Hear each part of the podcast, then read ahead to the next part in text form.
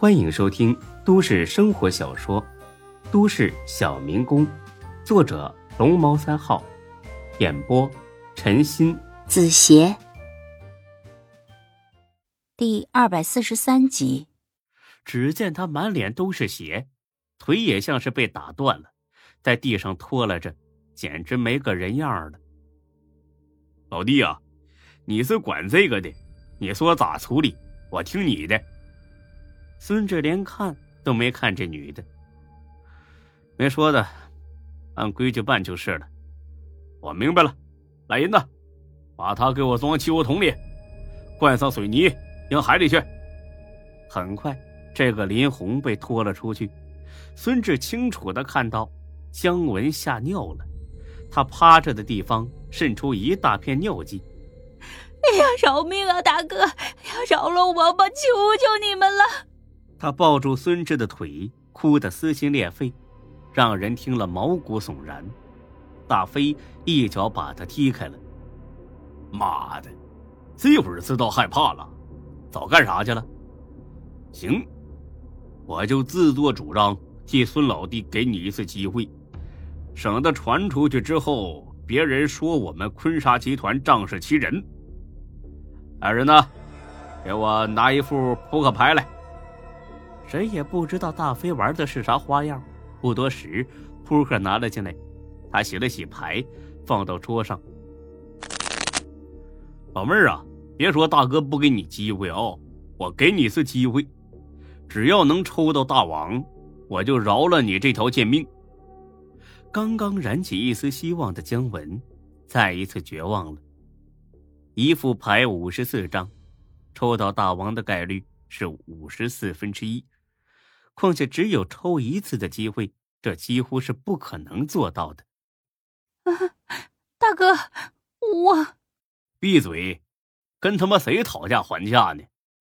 要么抽，要么直接海里边喂鱼。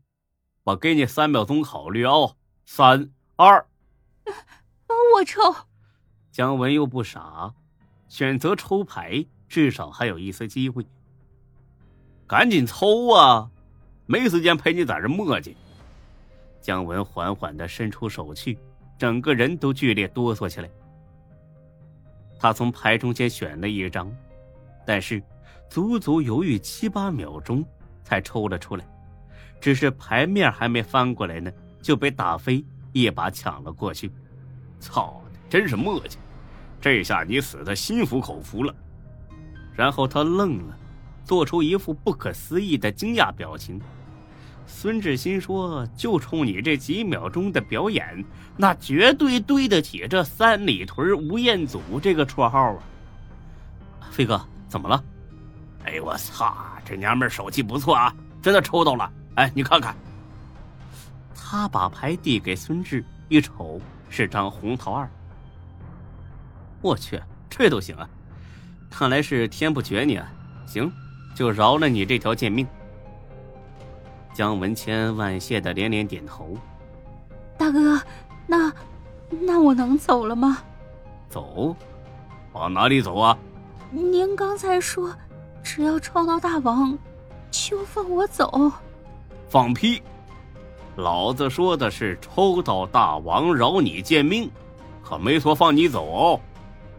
姜文又一次瘫软了。命是保住了，不过接下来恐怕要生不如死。大哥，我错了，我真的不敢了。别他妈废话！来人，砍他一只手，让他长长记性。立刻有人抽出一把明晃晃的长刀走了过来。姜文吓得一个劲儿的往墙角里缩。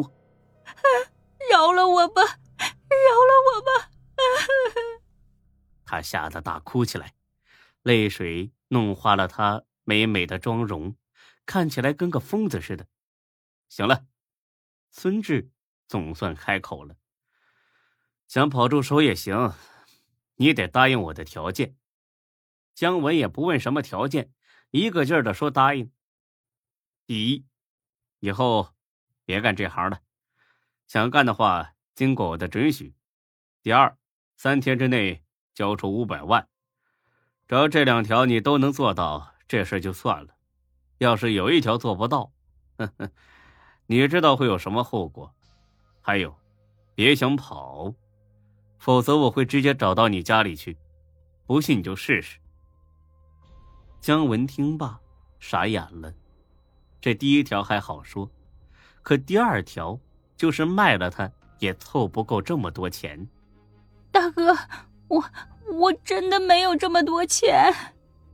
没有也好说，一个手指十万，鼻子耳朵二十万。大飞又给他详细的解释了身体每个部位的价格。缺多少从你身上补。对了，你尽管报警试试，你看看会不会死的更快一点哦。稳。他很害怕，也很愁的要命，但还是先离开这个人间地狱再说吧，否则他们再后悔更得不偿失。记得，你只有三天。他走了之后，孙志特意挨个打量一下剩下的这些女孩，无一例外。全部都是低着头，脸色惨白，肩头还时不时的哆嗦。估计他们自打娘胎里出来之后，就没见过这么恐怖的人和事儿。陶敏，你过来。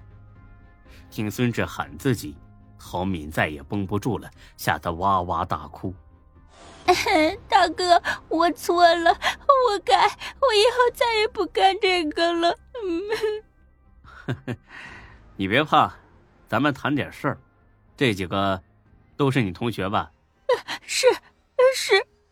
老话说得好，人各有志。既然你们想吃这碗饭，我也能体谅。正好我们有个集团有个项目，需要几个女人呢去陪陪对方客户。只要你们能帮我这个忙，我就网开一面，饶你们一马。之后你们再接活也没人管了。怎么样？很划算吧？陶敏怯生生的抬起了头，听孙志的意思是想让他们几个陪自己的生意伙伴玩玩，这倒不是什么大事，不就是身子吗？可，可以。好啊，飞哥，你安排他们几个今晚住在酒店，明天带他们去办护照，尽快送到南非去。哎，那个酋长可等不及了。陶敏一听愣了，要送他们去南非伺候男人？啊，大哥，你你要我们去非洲？对呀，就待几个星期嘛。不过去了之后，你们自己要小心呐。那边的艾滋病传染率可是高的吓人呢。那边的人呢，也不太喜欢戴套。陶敏这下明白了，这哪是让他们陪生意伙伴呢？简直就是让他们去送死。本集播讲完毕，谢谢您的收听，欢迎关注主播更多作品。